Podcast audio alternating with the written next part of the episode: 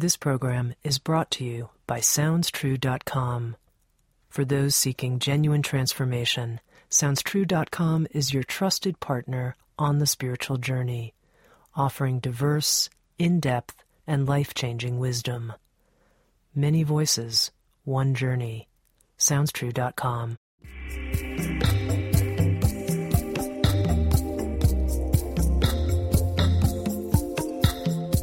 You're listening to Insights at the Edge. Today, my guest is Ann Marie Chiasson. Ann Marie is a teacher, author, and a practitioner of energy medicine. She holds a Master's of Public Health degree, a doctorate in family medicine, and has worked as a primary care physician. Ann Marie currently lives in Arizona, where she has a private integrative medicine practice and also teaches at the Center of Integrative Medicine at the University of Arizona. In 2009, Ann Marie worked with Sounds True and co authored a program with Dr. Andrew Weil on self healing with energy medicine. This year, Ann Marie and Sounds True will be releasing Energy Healing The Essentials of Self Care, a home study course, as well as a video program called Energy Healing for Beginners. Ann Marie will also be teaching a six session online course beginning March 7th on energy healing at SoundsTrue.com. In this episode of Insights at the Edge, Ann Marie and I spoke about our connection to the Earth's energy field and the techniques we can use to connect to that field. We also discussed the relationship between conventional medicine and energy healing. And we also discussed in quite some detail some lesser known methods of what she calls high velocity energy healing such as psychic surgery. Here's my conversation with Ann Marie Chiasson. Ann Marie, I know you became interested in energy medicine through the process of your own healing. And I'm wondering to begin if you could tell us a little bit about that, what you were suffering from, and how energy medicine played a role in your healing process. Sure. So I was born with a congenital abnormality, and um, I had two kidneys on the left side and one kidney on the right side. And as a consequence of that, I had many, many, many uh, kidney infections. Um, it took a while for that to get sorted out um, in with medicine, just because the top part of my kidney had died, and so the, some of the tests weren't accurate. Um, but once I finally got that sorted out, I had that kidney removed. After the kidney was removed, I still had a lot of pain, residual pain, even though I had no more um, infection. And as a result of that, I started to explore the energy body because I knew the physical body was fine, but the energy body was still carrying the residual pattern of the block and the pain. So, about two years after the surgery was when I became pain free after having started to really explore energy medicine more deeply. Um, but along with that, you know, when I was a kid, I used to put my hands on people. It was sort of innate to me. We would do hands-on healing with my grandmother, or um, sometimes I would work with my dog. So there was some way that I was already wired for it. It's just that once I got sick, I started having to use it every day. What did you do during that two-year process? What techniques? What approach? Before that, I was trained for hands on work through healing touch and Reiki. Um, in the two year process is when I started using movement. So I started to really explore how to drop the energy body into my pelvis more and how to open the lower half of my body to the energy that was coming up. Uh, I, you know, I call it coming up from the earth. It's not an accurate description. I don't know that we have words that can accurately describe what's really happening. Um, but that's when I began to work with using movement and all the practices that I teach now, using movement and moving energy through the body and up from the pelvis up through the heart and into the head. And I started using uh, the earth. I would lay on the earth when I would be having pain, and the pain would subside. And I started also, um, well, that's really when I started studying with different healers from all over. I began to go down and explore different healing techniques to see what would relieve the pain I was having in my pelvis. Now, I want to talk more about this idea of healing through our relationship with the earth. And I, and I want to read this quote that you have from the workbook that goes along with your energy healing course. Okay, here's the quote We're all born with a yolk sac of energy that we typically use up in the first 40 years of life. After age 40, feeling energized and vital depends on gathering energy from the Earth's energy field every day. So there, there, are many questions in here for me. First of all, this idea that we're born with a yolk sac of energy that we typically use up by the time we hit 40 years of life. Like, I mean, where did you come up with this? I've never heard this before. And then, secondly, what does this mean to gather energy from the Earth's energy field every day? I can't remember where I first heard it, but it, I remembered it and I started to explore it when I was in my medical practice. I started watching my kids wake up full of energy and I started watching patients come into my medical practice exhausted in their 40s and 50s. And through the practices I had done for healing the pain that I was carrying in my pelvis, I started noticing that I was getting energized. And it made sense to me with the traditional Chinese medical model that the practices that I was using would um, increase the energy in the lower dantian, which is where I think that yolk sac is. Now, the lower dantian, that's in the lower belly. Can you tell us exactly where that is? Yeah, it's in the lower belly, so it's between the pubic bone and the belly button. It's uh, in the same location as the second chakra, if you know about chakra systems. You're saying that this lower dantian is the home of what you're calling this yolk sac of energy that we then need to replenish and restore after age 40? And what happens is, I think the reason that we have to do it more than maybe other cultures is that there's a way we process, because we think so much, there's a way that we process emotion and experiences where we literally pull them up to the head right away. So we'll, something will happen and we'll take whatever that experience or that emotion is and we'll sort of speed shoot it up to the brain. And so it doesn't have a, it doesn't have the ability to move through. So an energy or an emotion or an experience is supposed to literally move through the body. So it comes in and it sort of it's in that sort of snake pattern. You know, if you've seen the chakras, it, it moves up through the body and out. But there's a way in which often in our culture because we think so much, we'll take something and we'll just bring it right to the head. So we'll be like, you know, oh no, and then it'll go right to the head and we'll start thinking about it. So it doesn't have its natural flow. And when that happens, we actually are not connected to the energy field the same way because we've sort of bypassed it and gone to the brain. It sounds to me like what you're saying is when the energy doesn't circulate through our whole body, and especially this connection downward from the energy of the earth up to the lower belly, then that's what creates the exhaustion that we feel? Yeah. Because what we do is we, we sort of cut the taproot, which is the connection to the earth. It's see, what I've been exploring is the same way in the spiritual traditions people say our thoughts are not ours. I don't think our energy is actually ours. I think we're part of an energy field. And I think that we're in constant flow with this larger energy field, which is the earth, it's the natural world, it's the person next to me, it's my dog walking through the room. It's one energy field, and we're part of it. And there's a way in which somehow we can, as humans, we can disconnect from it in the sense that we shut down our lower chakras, we shut down our root chakra and our legs, and when we disconnect from it, we start to not feel so energized. So it's not really our energy. I see it as a vital energy field, and we're either open to it or not. It's like the creative field. It's very similar to being in a creative process. When you're open to creativity, here comes the flood of ideas. When you're not open to creativity, there's nothing there. So it's like writer's block in the body.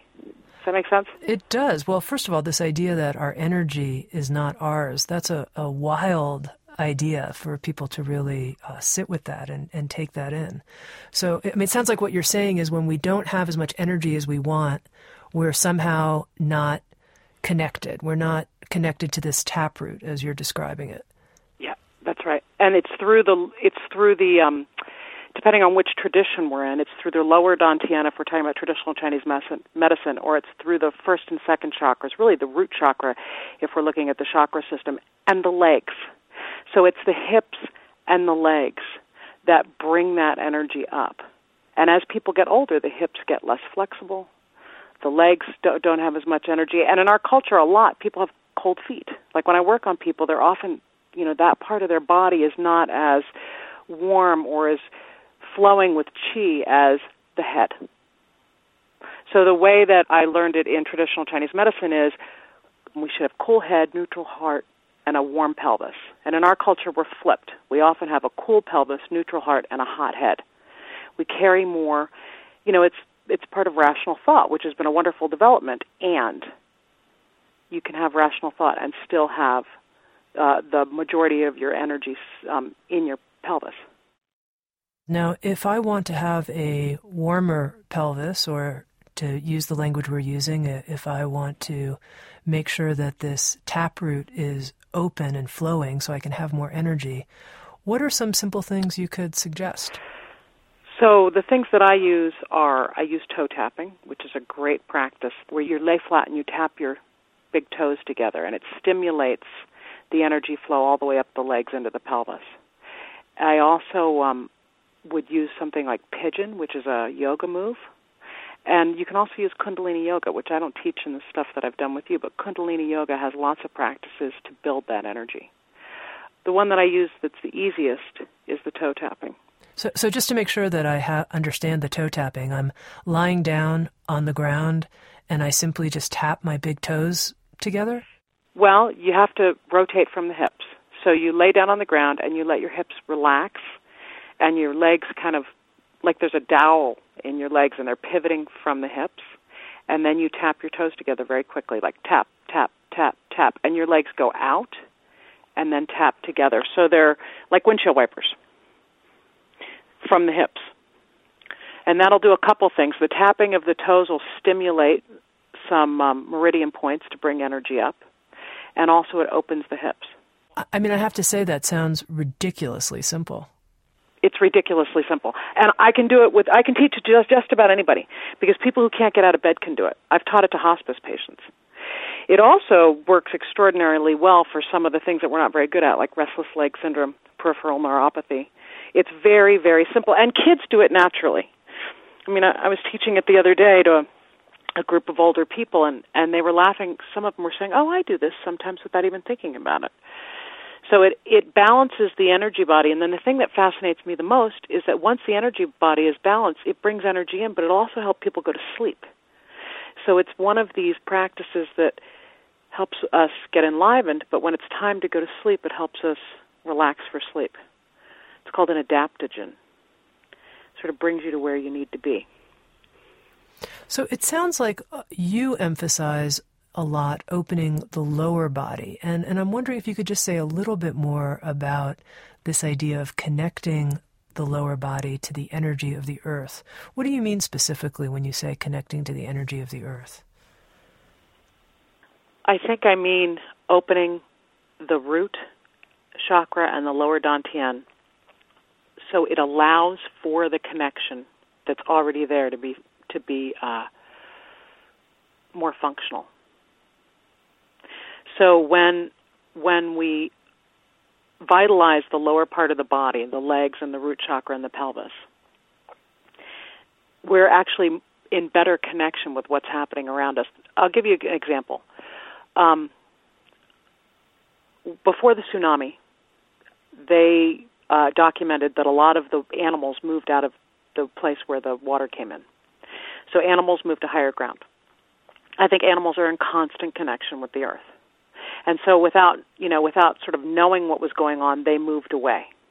And if they look at animals who have been domesticated, because they've done seismic research with some rhinos that were domesticated, once they've been domest- not domesticated, but once they've been put in a zoo or domesticated, they lose the ability to have that same um, connection with the earth. So animals that are in the zoo don't have the same ability to notice seismic energy, and they don't respond to seismic energy energy that's coming from the earth in the same way. I think the same is true for us. So I think that as we moved into rational thought 500 years ago, we lost some of our instinctual connection with the earth. So some of the ways that energy comes up and also information and knowing, sort of knowing from the natural world, that's been cut off. And as people work more with their pelvis and their root chakra and their legs, this whole other way of interacting with the world comes in. There's a, a tremendous amount more energy. So I feel, you know, I do a practice and all of a sudden I'm I'm quite vital, like having gone on a run for hours and hours. As well, there's a way in which I can interact with the world differently. I know when things are going to happen in a different way. I I uh it's like I start to follow the wisdom of the body, which is connected into this much larger field, instead of thinking that I'm sort of running the show from thoughts. I'm curious in your work as a professional healer and medical doctor, how you see this reestablishing of a connection with the earth impacting your patients. Okay, you mean how I work with them or how do my patients experience it? Both. I'm curious to know what kinds of conditions can be reversed with this kind of approach? What kinds of conditions you think arise because we're not connected to the earth? We're zoo creatures, as you describe. And then how, how are they reversed? What do you see in your practice? Well, the, the biggest thing I see is that people have more energy. So, more libido. It's, you know, it's not uncommon for someone to come in, for a man to come in, let's say in his 60s, who all of a sudden doesn't have any more libido for life. He doesn't really want to get out of bed. He's not engaging it that much anymore. He's not having sex with his wife anymore. And this can help reestablish that piece right away. So just a few toe tapping, or you know, there's some things where you can tap on the lower dantian, and that'll come back. So some of the um, desire for life comes back right away. I see just with the toe tapping alone, I see a tremendous amount with, you know, restless leg syndrome, um, I told you peripheral neuropathy. I see um, if they have swelling from poor venous return. I mean, it, it depends on which practice we're talking about. But once people connect into the earth, they can also start to align with what is instead of what they think. Because once the energy body drops down and opens up, there's all this other resource in terms of vitality instead of just thinking about the way things are. So often people can start to move into um, a greater acceptance of how things are. Things will appear differently. I see old injuries clear pretty quickly, so um, depending on the practice, I see if someone's got, let's say, ankle pain. If they use the toe tapping, the ankle pain will move through, or the hips will start to open up and they'll have more ability to be flexible in their hips. Um, what else do I see? That's a tough question because it really depends on the practice that I use. You know, it's okay. I think I'm still in actual just awe that something as simple as tapping our toes together could generate such a healing response. I pair the toe tapping with two other things. So, tapping the toes will open the legs.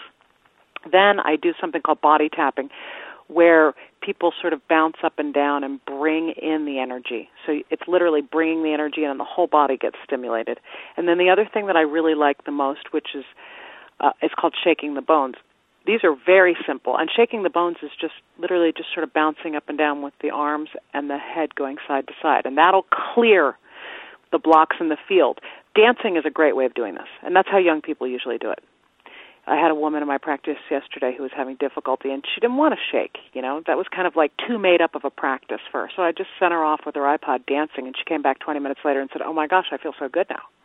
So when things can't move through, we were talking about the energy not being able to cycle through well. They're really simple practices that we can use to help it cycle through. And so it'll be, you know, someone will be having difficulty with something or they'll be having pain in their shoulder and if I can get them just to shake it through, then the pain will go away because the body naturally heals itself. So as long as we can continue to assist the body in naturally he- healing itself, naturally bringing the energy through, then the body will start to heal itself more and more quickly. And that is something I see. I see people heal much more quickly after surgeries because the energy is flowing the way it needs to be flowing and the healing response. And it, and I don't want to just stay with energy. I mean the lymphatic flow is better. The venous return is better. It doesn't matter really which model we look at. We could look at all the different medical models from the different traditions. These practices help with all of them which is why I found these practices in lots of different traditions. I can talk about them in traditional Chinese medicine but I've also seen them you know in shamanic teachings and other I mean, we're all tapping into the same thing. It's the body that's showing us the practice. You mentioned previously that as part of your own healing, you visited various indigenous healers and studied in different shamanic traditions. And I'm, I'm curious to know a little bit about what some of those experiences were for you that were particularly formative in your own approach.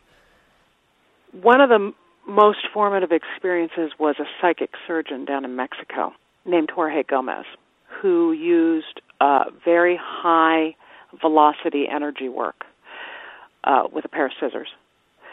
Um, and you would end up with scratches on your body. Um, but he would use this high velocity energy work, and things would change immediately. So, like I had a friend with a breast cyst, and she would, you know, I felt the breast cyst. She went in. Ten seconds later, it was gone.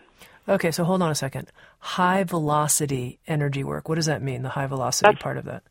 Um, that's how I see psychic surgery. It's like it's like they go in with a force instead of sort of gentle hands-on healing. They move in with a force very quickly and put a tremendous amount of energy into the body and then something changes. That's the best I could describe it. Okay, so you you went down to this Mexican healer and you went as someone who was somewhat skeptical. I mean, you are an MD after all. Or oh you, yeah. You... Oh, not only skeptical. I would come home and I would talk myself out of what I saw, and I'd have to go back. I went nine times down to visit psychic surgeons down there because I would talk myself out of it. I wouldn't. I would be like, "Wow." Then I'd come home and I'd think that was not possible. I'd go back down. And I had to go over and over and over. I mean, that's how tightly held our structures of belief are. That I went down for a year and a half until I finally went, okay, there's more going on here that I know. Let me start doing more exploration. Well, I just remember one time going down there with this. I had this cough that just would not go away. I was sick, cough, cough, cough, cough, cough. Five seconds with them, completely gone. It was. It's really kind of amazing, and it took that much of an amazing shift from another paradigm to actually crack me open to all the paradigms. Now, what was going on with the scissors? That's a good question. Um, he would use them on our body. You know, some people would talk about being able to see them go in and out of the body. I never saw that. But he I think he used them as a tool for moving energy through the field. He was probably cutting through our aura, you know, the energy field outside the body and then right through. But the thing I saw was that whatever he was doing with the scissors, it was actually going into the body because it would make a shift inside the body. So I, one time I saw a woman who had some internal bruising from the force that he had come at, even though it doesn't hurt. You know, I, here's a good. I can't exactly tell you what was going on there, except that he was using the scissors as a way of penetrating into the body without the scissors going into the body. When I took martial arts when I was um, in my 20s, I took a martial arts class one time, and my teacher threw a punch at me, and I felt wind go across my face, like a wind. And he pulled back, and he was an extraordinary teacher, and he apologized to me. And I said, Why? And he said, I hit you. And I said, No, you didn't. He said, Yeah, actually, I did, and I'm so sorry. And the next day I had a bruise, but I didn't feel it when it happened because it was so quick. That's what psychic surgery is. There's a way in which they can use their hands, or people do it with sound. They do it with tools where they can go in very quickly and back out, and you almost don't feel it, but the energy goes in and breaks up what's happening. Now, help me understand what your perspective is now. I mean, you say this sort of broke open all the paradigms, but what's your understanding of how something like psychic surgery works? Knowing what you know about the energy body, how, how can someone with this kind of intensity make those kinds of huge changes in another person? Okay. So we're going to specifically psychic surgery. I would say psychic surgery works the same way regular surgery works in the sense that it breaks up knots or mats or problems in the energy field. There are lots of different paradigms that do lots of different things, like hands on healing will harmonize the energy and allow the body to move things more slowly through the energy field. Or traditional Chinese medicine with acupuncture will, you know, stimulate certain energy points in the body so the energy flow will happen with more ease. But psychic surgery is a lot like regular surgery. It goes in and it actually breaks up what's going on.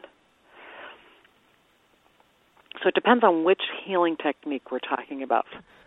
Sticking with psychic surgery for a moment, What's your understanding of how energy works such that someone could have that kind of impact on the interior of another person's body that it was like physical surgery? How do you understand what's the mechanism there? How do you what, what's your view of that? I think that psychic surgery uses the exact opposite frequency of what's there and it dissolves. I think that they're working at the level of energy at a frequency where they go in and somehow the force and the frequency that's being delivered will shift the energy underneath, sort of like what we do with sound when we dampen a sound. You know, if you've got your mixers adding and detracting sound from a sound field. That's I, and the other thing I think it does is it goes in with such a force that it'll break up. I see the energy field sort of as a grid you know, I see it as a matrix, and it'll break up places where the energy is blocked. Once you break up a block, then the energy, the body itself is going to heal itself. So you have to sort of, you have to break up where the traffic jam is, and then allow the body to heal on its own. Now, when you say you see the energy system in a human body as a grid, can you tell me more what that looks like to you? It looks a lot like Alex Grey's work. The visionary painter, yeah. Mm-hmm. Yeah yeah, I think he's done a great job at that. So now, when a client comes to you, a patient comes to you, and I, I know it's different with different people in different conditions, but how do you work as an energy healer with this grid? What's your basic approach? Well, my hands tell me what to do.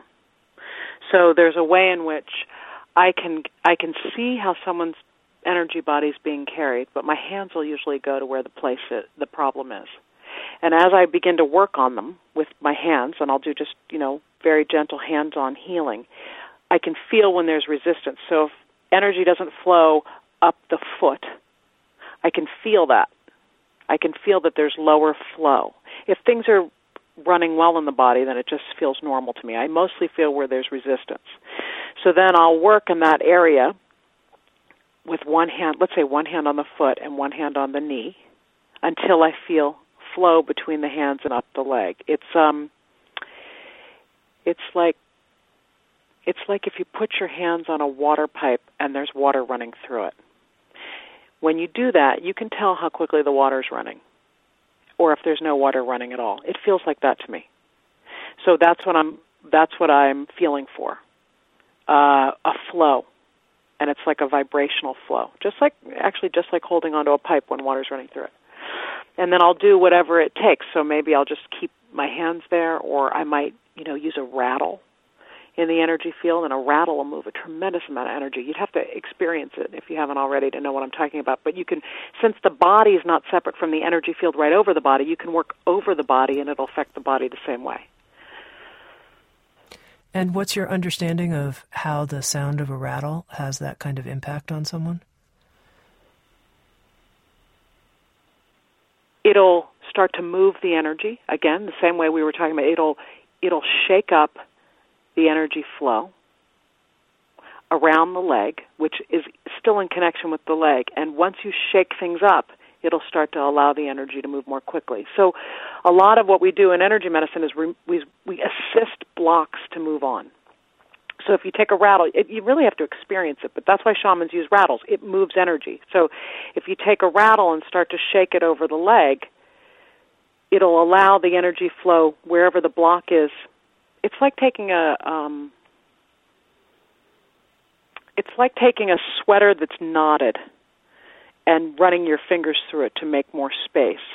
Or it's like taking um it's hard for me to describe.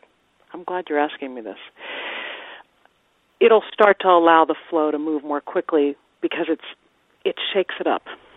I, I don't know if I can answer it very well. Well, you know, it's, what's what's interesting to me is you know here we you're both a medical doctor and you work as an energy healer.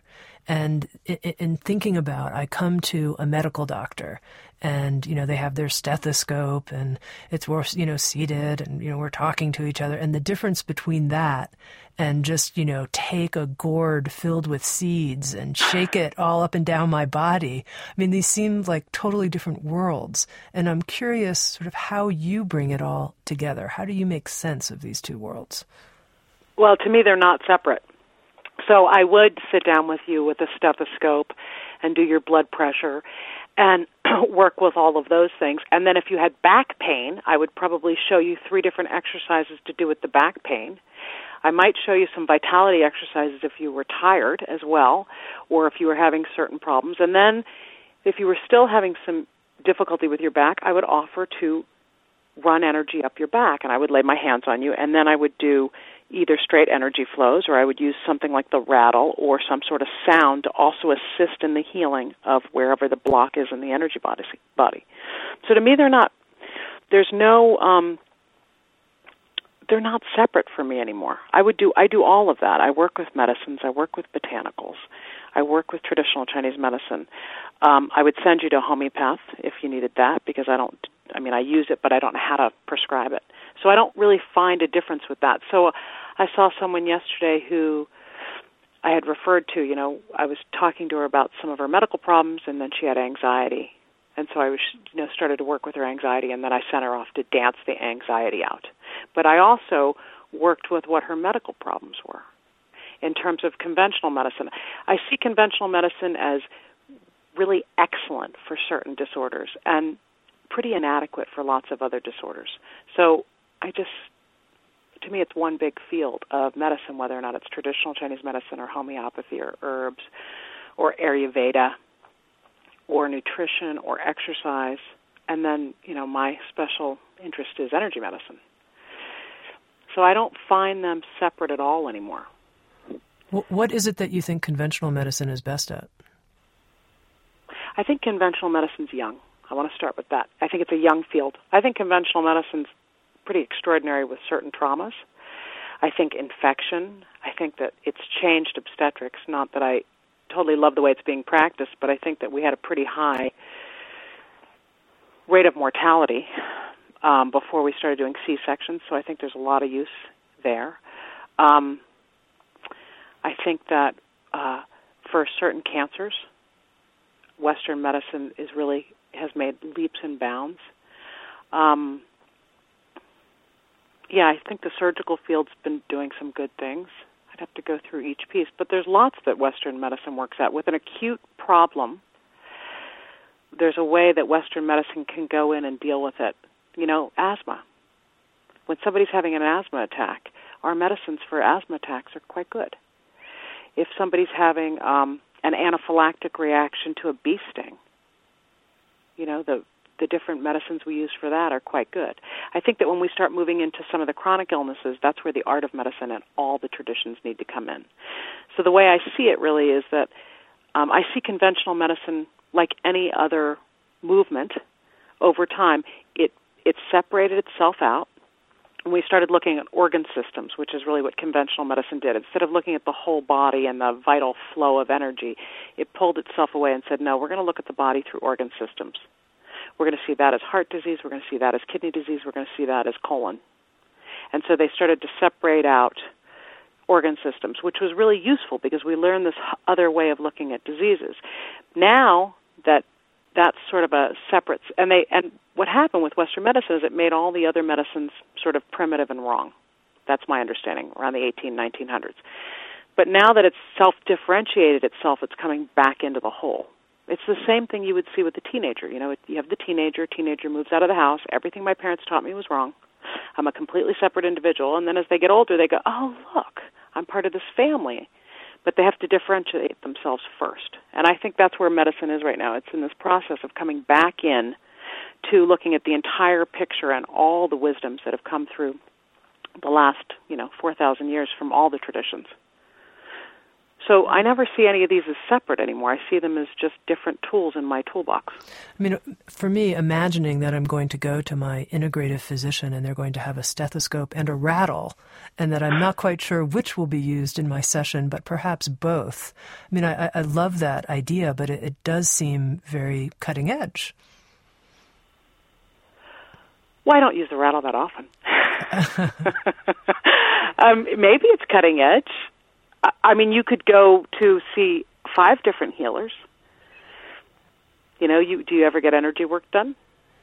Yeah, I, I think it's just the idea that the medical doctor I see might pull out their rattle. We're just using that as a symbol, but you know yeah, what I'm saying. No, yeah. Yeah.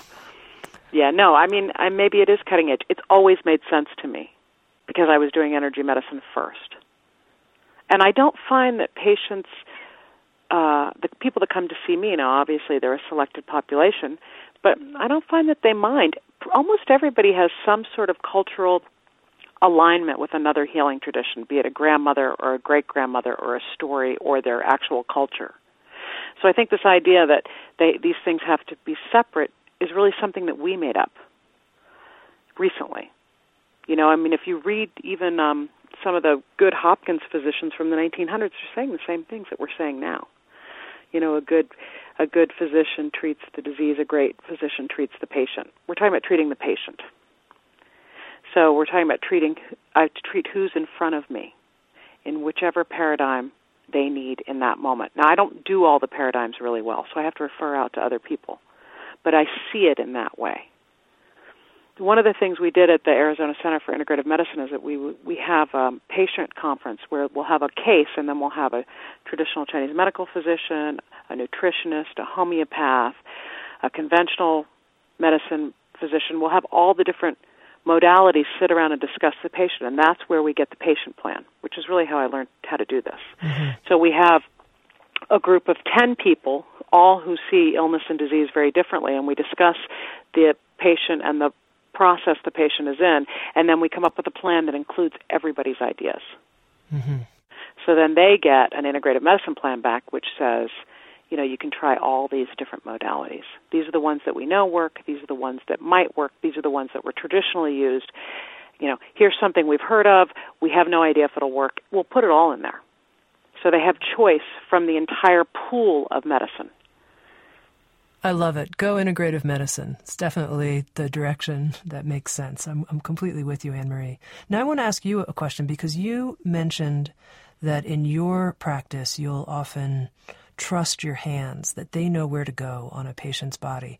And you also said earlier in our conversation that in your own upbringing, this was something that you just did in your family, that you and I think you mentioned your grandmother would just find ways to put your hands on people if they needed healing. When she was sick, I would put my hands on her. Uh-huh, yeah. you put your hands on her.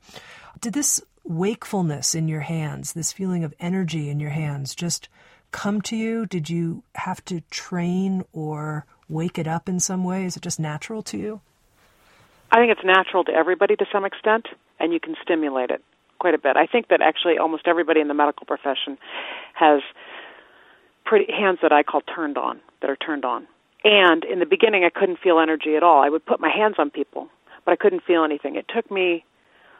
It's funny. I always end up doing what I'm worst at in the beginning. When I first started taking energy medicine classes, I couldn't feel a thing, and it took me a few years before my my patients and my clients would feel things, but I couldn't feel anything.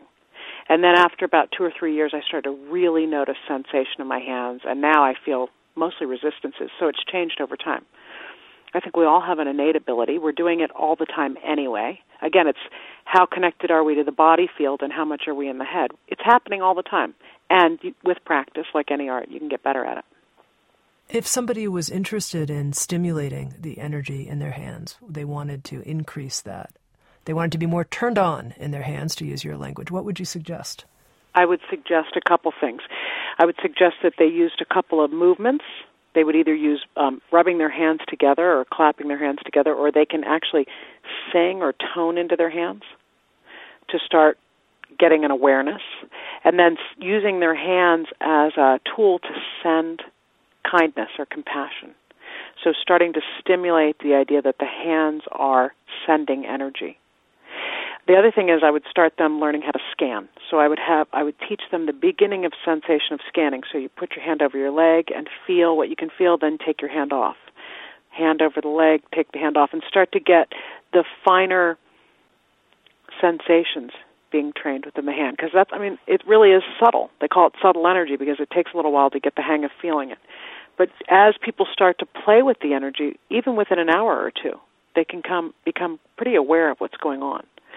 And if nothing else, I just have them practice sacred touch, which is just placing their hands on their own body or on someone else and sending compassion, sending the desire to help. And the hands will start to turn on. And the people that we're touching, you know, if it's my own leg or someone else, will start to notice a difference in the quality of the touch. And that's when you start to notice that there's healing energy instead of just regular, what I call ordinary touch. One of the other things I like to do with people is have them place their hands on their own body and send fear, like they're going to catch something. And then I have them send compassion. And within a couple of minutes, they can tell the difference between the quality of touch. And that's what really what we're talking about. It's the quality of the touch, what's being sent through the hands. Um, that's the easiest way to understand it initially. I know in the energy healing course that you've created with Sounds True, you talk about using sacred touch to clear the energy that's at the back of the heart. And I'm wondering if you could talk a little bit about that, how someone might do that, and why that part of the body is uh, so needed, why that part of the body welcomes this kind of sacred touch. Hmm. I love the back of the heart. So in the um, course, what I do is I get people to tap on the back of the heart. Um, because the back of the heart chakra is it's an energy center I'm fascinated with. It's the assemblage point in the shamanic traditions. It's where you know it's the place where people uh, in certain traditions they say the body you know that's where people leave the body although most traditions they say the top of the head marie what does that mean the assemblage point i didn't get that so the assemblage point is a place where uh, it's hard to describe where where we're constellated around. It's the center point of where the being is constellated, not just the energy body, but the entire soul. So it's a place where our um, who we are, where who we are is centered around. So it's a center point of the difference between of me versus you very hard for me to describe them. So, you know, I always find it interesting to talk to you. Because whenever I uh, bump into rhetoric, you question me on it. It's fabulous. But the sem- assemblage point is a certain energy center. It's like the center of who Ann Marie is. Uh-huh. It's the place that the rest of me is constellated around in terms of the energy body. So um, I love this point because I find it provides an extraordinary amount of healing for the chest and for the opening. So, in the Jungian tradition, if we were going to look at things from a depth analytic point of view, anything that we haven't handled very well, we shove to the back of the heart. So, it seems to me to be a place, the back of the heart chakra, that things hide out, energies hide out. People can say, oh, yeah, my heart's wide open, but then when I move into the back of the heart, sometimes there's a lot of stuff that hasn't been handled.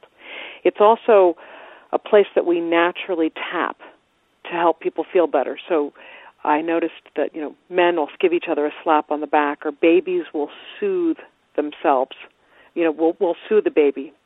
I said that wrong, but you know, we'll tap on a baby to soothe themselves.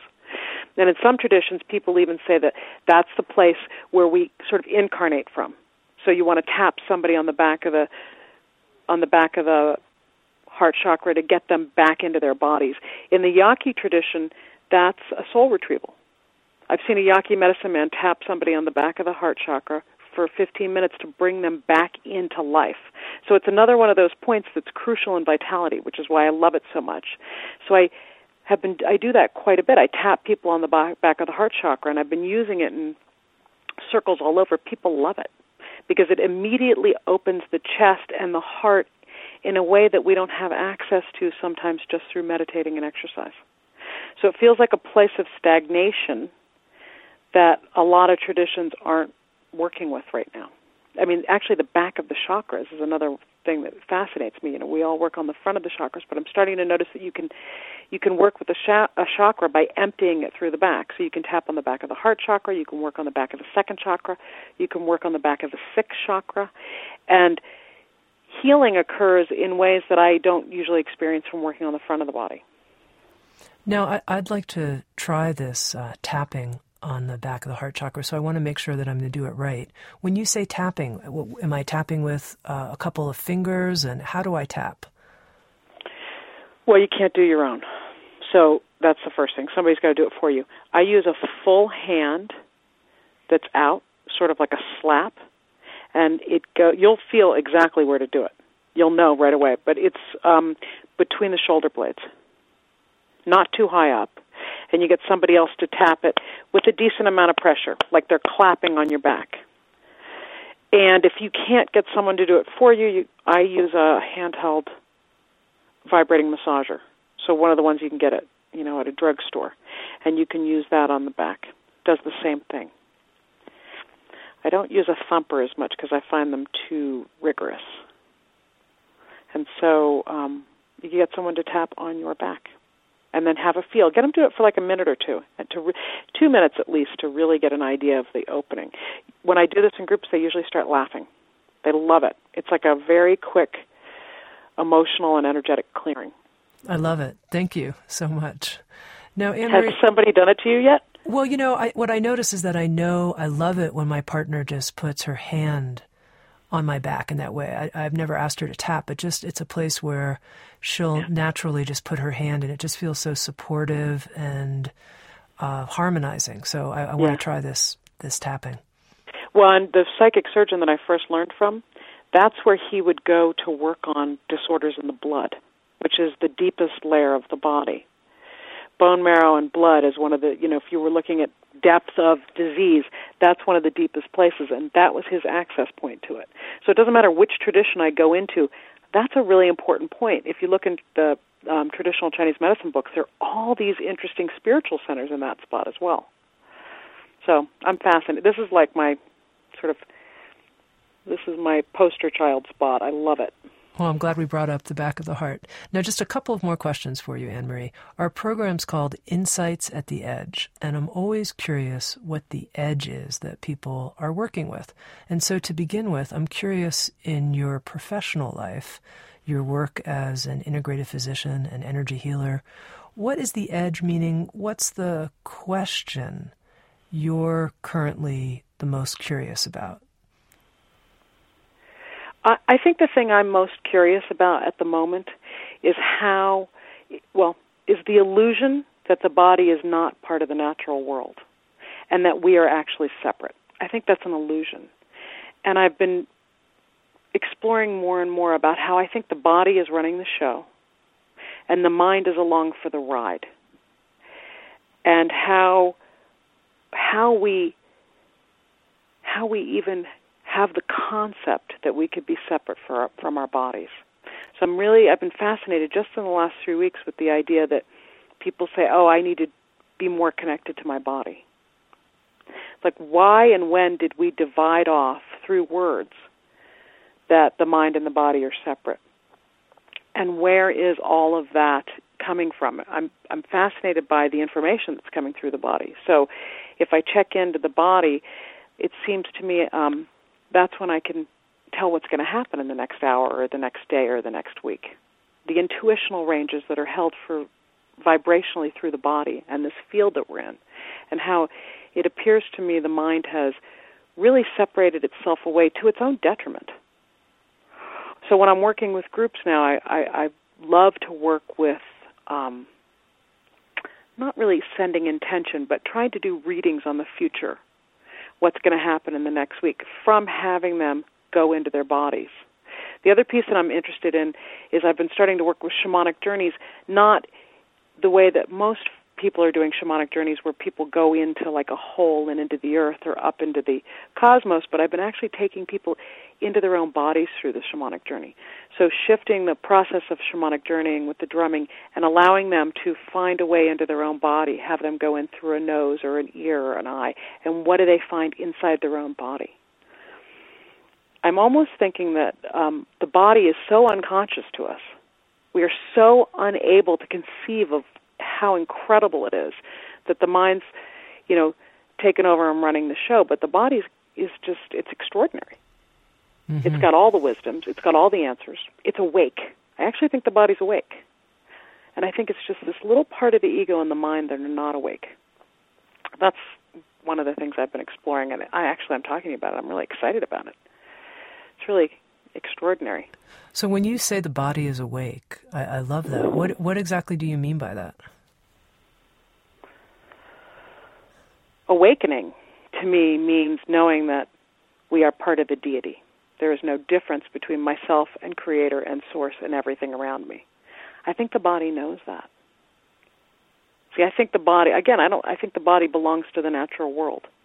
And this piece that's speaking to you, my awareness in the moment, is teeny compared to the fact that the body's already in the natural world. So I think that sort of enlightenment, the body is enlightened because it's already in the natural world. And it's just some small part of the ego that's not. And so I'm right now in this place where I'm realizing the traditions that we've been looking at, a lot of the dominant spiritual traditions at the moment are talking about enlightenment from the mind, which is wonderful. I think the body's already there. I think the body's already awake. And the more I can just move into that, and I don't mean moving into an animalistic phase, although I am an animal, so I just I just separated myself again from the natural world. It's fascinating to me. So there's some way that the body already knows that it's part of source and that it's connected to the person next to me. Even, you know, I'm connected to you. This idea of time and space are not they're they're a bit of an illusion because from the level of the body I can connect to you. So one thing I've been doing a lot when I work from distant healing, and all distant healers know this, is that if I check in to the body, I can find out what's going on with somebody very quickly. If I'm thinking, hmm, I wonder what Tami Simon's doing right now, I would have no idea. But if you and I, you know, were working together and I checked into the body, I could tell exactly what you were doing. I could stop and just say, hmm, I'm going to see what's happening right then. And if I let go of my mind and start to move, the body will probably go into the movement that the person that I'm working is doing. If I think about it, there's almost nothing there. Uh huh. Beautiful. Now, just one final question for you, Ann Marie. Uh, I'm also always curious not just what the edge is for somebody in their professional life, but also, if I can, in their personal life. And what I mean by that is, what's the edge you're currently working with just as an individual, as a person? The sort of growing edge, if you will, of, of your own life? There's not a big difference in that. So the edge in my personal life is, you know, diving into the body and finding more vitality and how to work with my own life in terms of just opening up to what's coming in from the body. So in my personal life, my relationship, trying to work with what I feel in the body, not what I feel in the head. I've been doing a lot uh, with shapeshifting. So I've been really called to explore some of the shamanic traditions around what is shapeshifting. You know, how do shamans move into animal form? Things like that. That's been something I've been exploring. Can you tell me a little more? What is shapeshifting? That's a good question. I'm just on the beginning of exploring it. Um, I think normally shapeshifting is when somebody has the ability to bilocate, so they can be in two places at one time. So I could be, you know, laying in my bed and somehow send out my awareness into something, let's say a bird, and then have a journey where I'm flying around. Okay? That's one form. Although I think I've just stumbled into some teachings where people actually can fully go into the other form. I can't do it. But I'm just, you know, personally that's something that I'm beginning to explore. So I always have like my personal life always has a bit of uh, you know the next place on the energy medicine the the next piece of the shamanic field, and then in my relationship is the other place that I'm always growing in my marriage. So I've been working with. Uh, I went from a Jungian model. I've been doing some Freudian stuff, which is fascinating to me because I hated Freud when I was younger, and now I'm in some Freudian analysis. And my goodness, he he really was a genius. I mean, he really did start this movement into analysis, which is fascinating to me. I'm sort of bouncing all over the place, but that's what my personal life's like. you know, I've got my hand in lots of different interests at all at the same time.